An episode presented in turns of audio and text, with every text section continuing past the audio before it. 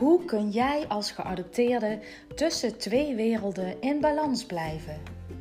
Dat is de vraag en deze podcast geeft jou de antwoorden. Wat als jij krachtiger in dit leven kan staan en meer rust en plezier kunt ervaren? Zelf begon ik met het creëren van een nog positievere mindset. Hierna ging ik mij verdiepen in de gevolgen van adoptie, als ook de gewenste nazorg voor geadopteerden en hun ouders. Mijn naam is Dilani Nabuurs en welkom bij de Dilani Nabuurs podcast. Als gevolg van het gesprek met Milou van Toor ga ik je een evaluatie geven over de familieopstelling die ik heb gedaan met mijn oorspronkelijke ouders uit Sri Lanka. Ehm, en ja, hoe ik dit heb ervaren. En ik vertel je ook even iets meer over familieopstellingen. Uh, Bert Hellinger is een Duitse psychotherapeut die de grondlegger is van familieopstellingen. En hij zegt dus ook families, of jouw familie heeft zo'n grote invloed op jou in je leven. Veel meer dan dat je zelf um, ja, denkt vaak. Hè? Dus dan dat je je daar bewust van bent. En um, nou, bijvoorbeeld uh, ook als, een, als je als kind een ouder verliest, zie je dat, dat het kind een deel van die ouderrol op zich gaat nemen. Dus bijvoorbeeld vaker op jongere broertjes of zusjes gaat passen, of een jonger of broertje of zusje van school gaat halen. Nou, dat zijn dus uh, voorbeelden. Hè? Dat is een taak die bij de ouderrol hoort en niet bij het kind. Milou had het ook al over het boek van Els van Stijn, het boek De Fontein. Ik heb het van de week uh, gedownload en op, uh, op mijn e-reader gezet. Nou, ik kan je zeggen, ik heb in, in anderhalve dag of twee dagen meer dan 200 pagina's al gelezen. En het geeft inderdaad zoveel inzichten en uh, informatie ook weer voor mij. Um, ja, heel interessant. En um, nou, wat ik heb ondervonden in de opstelling die ik met Milou heb gedaan, ga ik nu met je delen. En uh, we hadden het al over het trauma dat je als geadopteerde ja, in het begin uh, van je prille leven al meekrijgt. En het geldt voor ieder uh, trauma. En zoals Milou ook al aangaf, een trauma kan klein, maar ook iets heel groots en heftig zijn. maar daarbij komt ons overlevingsmechanisme altijd omhoog, hè, om de hoek kijken. Van ik laat me niet raken. Hè, we willen het dan allemaal rationaliseren en onder controle houden. Hè, alles willen we graag controleren en de pijn niet meer voelen of het verdriet. Maar in het dagelijkse leven heb je dan vaak toch weer dingen en uh, gebeurtenissen die jouw verdriet of pijn kunnen triggeren. Nou, de vraag is dus: wil je dit echt gaan aankijken? Uh, wil je hiermee aan de slag gaan? Want ja, het kan natuurlijk, uh, nou, het brengt gewoon ook heel veel emoties en uh, gevoelens omhoog. Um, maar als je er hiervoor open staat, kan ik het je zeker aanraden. Um, nou, wat ik je kan vertellen is dus um, waar we bij de vorige aflevering stopten. Hè, dat ik als uh, met mijn poppetje van mezelf tegenover mijn oorspronkelijke moeder stond. nog op een afstand, hè, want je gaat stap voor stap voelen uh, hoe je dichter bij elkaar kunt komen. En Milou begon al meteen met uh, haar schouders omlaag te laten hangen, haar hoofd ook omlaag te laten hangen. ze zei: Ik voel me nu zo als jouw moeder zijnde. Nou, Milou doet alles op intuïtie en zij heeft dus zo'n sterke intuïtie en inlevingsvermogen. Um, ja, daar stond ik dus ook versteld van dat het gewoon echt net was alsof ik ja, met mijn moeder in gesprek ging. Dus um, ze zei uh, bijvoorbeeld: hè, Hoe voel je je nu of, of waar wil je staan? En ik voelde me in het begin, gaf ik dus ook aan met mijn poppetje verloren. Hè? Dus ik was een beetje om mijn moeder op een afstand heen aan het manoeuvreren. Uh, van ja, van waar wil ik nu heen? Hè? Ik heb nog geen echte binding, verbinding met mijn oorspronkelijke moeder. Dus nou ja, en toen gingen we zo het gesprek eigenlijk in. Hè, dat, dat, um, hoe mijn moeder zich uh, dan zou voelen. En uh, wat dat met mij deed. Hè, dat ik dat natuurlijk ook begreep. En uh, nou ja, zo kun je dus ook, uh, mocht je dit ooit willen doen, een vraag ja, naar voren laten komen. En dat je die dan behandelt, zeg maar. Ik had niet echt een specifieke vraag. Ik liet het meer op mij afkomen. En ik wilde gewoon het gesprek aangaan met mijn oorspronkelijke ouders. Dus ehm, nou, dat hebben we zo gedaan. Eerst met mijn moeder. En stap voor stap zag je dus ook dat ik steeds dichter naar haar toe ging. Hè? Omdat ik ook meer begrip. Ik had al begrip voor haar situatie mijn leven lang. Maar ja, omdat je dus ook gewoon de emotie uh, of de houding bij Milou zag. Hè? En, en wat zij dan zegt. Hè? Of, of vraagt. Of uh, ze vroeg me ook wel eens om iets te zeggen tegen mijn moeder. Um, ja, krijg je natuurlijk ook veel meer verbinding. Uh, en ja, dat was dus heel mooi en bijzonder om dat te mogen ervaren. En het gesprek uh, sloten we dus ook bijvoorbeeld onder andere af met hè, weer het, dat wat van mijn moeder is, om dat bij haar te laten.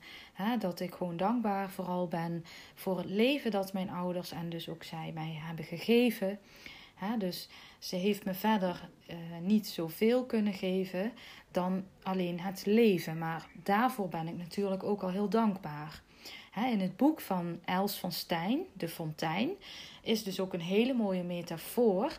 Die fontein, dat het water makkelijker naar beneden stroomt dan omhoog.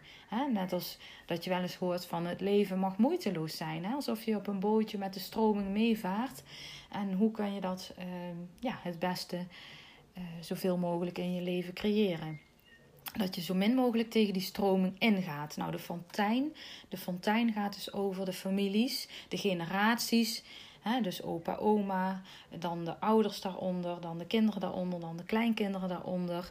Hè, en dat de ouders vooral mogen geven.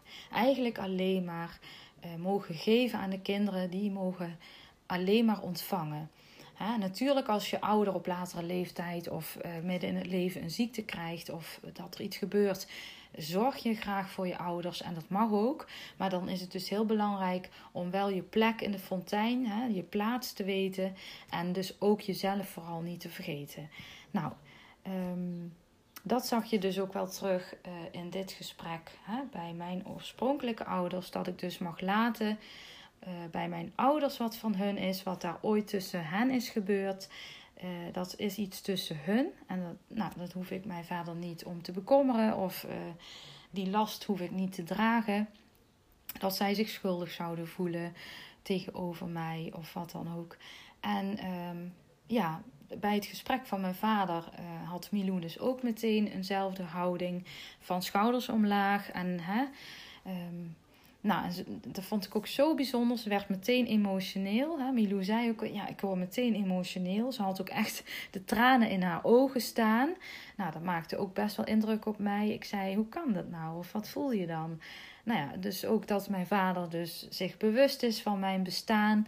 Hè? En, en, maar dat hij er gewoon niet zoveel, ja, dat hij er gewoon niks mee kan. En hij is, um, ja, mijn familie heeft mij ook verteld dat hij al een gezin had. En um, ja, dus hè, dat is natuurlijk voor daar ook zeker toen een, schande geweest. Uh, als hij een buitenechtelijk kind zou hebben. Uh, ik in dit geval. En uh, nou, dus het moest ook allemaal top secret blijven. Hè? Mijn moeder mocht ook tegen niemand zeggen dat ze van hem in verwachting was. Dus nou ja, wat Milou zei, dat kon ik echt heel goed plaatsen. En ehm, nou, Milou had niet eens alle informatie die ik je nu net vertel. Uh, dus ik vind het nogmaals super bijzonder hoe zij zich in kan leven. En ook echt de juiste dingen op het juiste moment wist uh, te zeggen of aan mij kon vragen. En hè, om zo een gesprek eigenlijk te creëren tussen mijn oorspronkelijke vader ook. Waardoor ik ook steeds weer stapje bij stapje, stapje voor stapje dichter naar mijn vader toe bewoog met mijn poppetje.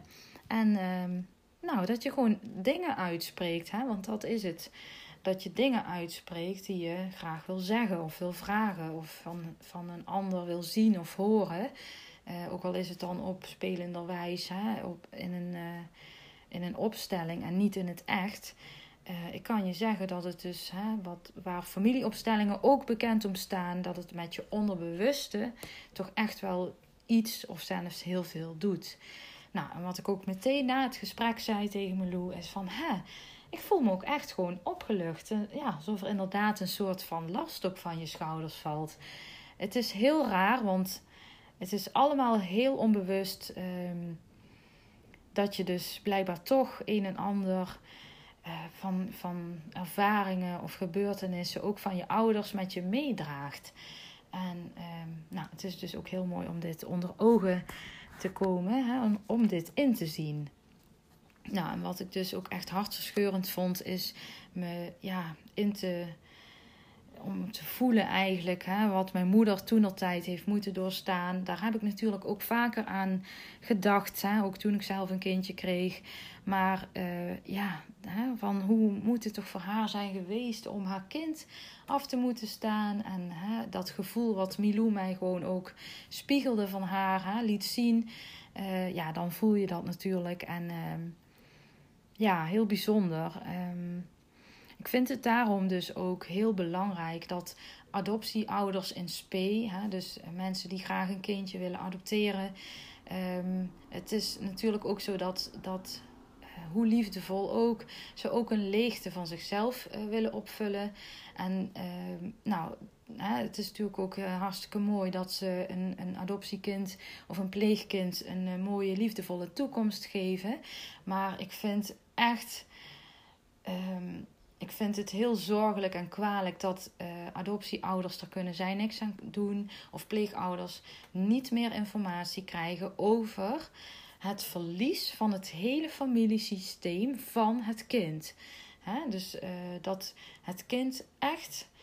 Ja, stel jezelf maar eens voor dat je gewoon van de een op de andere dag als heel klein kind gewoon je hele familie niet meer uh, om je heen hebt of, of verder leert kennen. Hè? Dus ehm, ja, dat is natuurlijk ook best wel iets heel heftigs. En dat krijgen adoptieouders nooit mee in het proces van het adopteren van een kind. dus daar wordt nooit aandacht aan besteed. En ik vind het dus echt heel belangrijk dat er meer aandacht aan wordt besteed. En dat er ook veel betere nazorg komt voor, ehm, nou, bijvoorbeeld of onder andere geadopteerde uh, kinderen, als ook geadopteerde volwassenen zoals ik zelf nu 41 ben, um, nou zie je dus ook dat ik hier nog heel veel baat bij heb. Um, om ja, toch met bepaalde, um, op bepaalde manieren hiermee aan de slag te gaan. ja, dus, dus dat vind ik toch wel iets om onder de aandacht te brengen.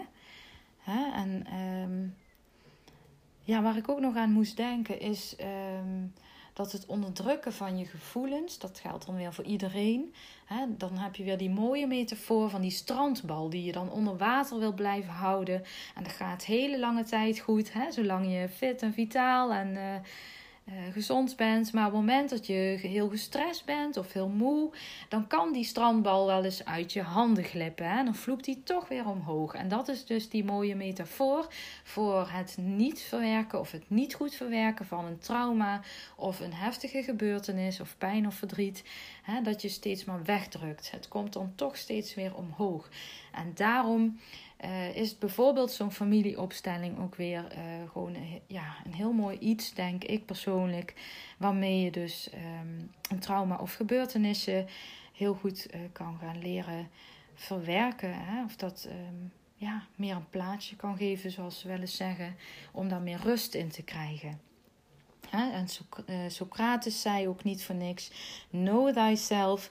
Wanneer je jezelf beter leert kennen, daal je ook dieper naar je hart. En vanuit jouw hart stroomt jouw levensenergie en liefde. Dus hè, soms is het ook als volwassene moeilijk. Uh, om, om veel te ontvangen. Hè. Je wil vooral veel geven, want anders voel je je weer schuldig dat je weer iets terug moet geven.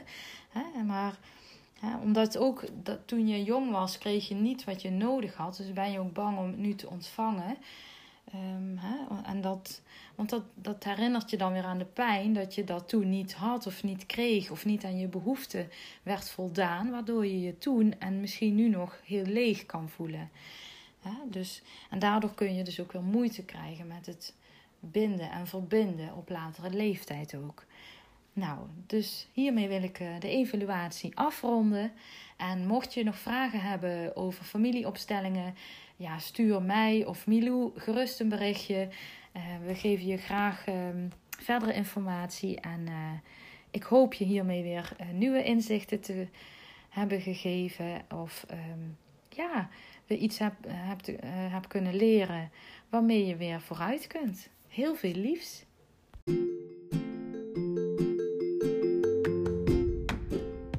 Hartstikke bedankt voor het luisteren. En mocht je iets terug willen doen voor alle gratis content die je van mij ontvangt, dan waardeer ik het enorm als je deze aflevering deelt in jouw stories en mij even tagt. Zodat ook andere personen kunnen gaan genieten van meer rust en plezier in hun leven. Ik hoop dat ik je weer meer inzichten heb kunnen geven. En mocht je nog vragen hebben over deze aflevering of weet je zelf een mooi aansluitend onderwerp waar je graag meer over wil weten, stuur me dan gerust een berichtje op Facebook of Instagram. Tot de volgende keer. Liefs Dilani.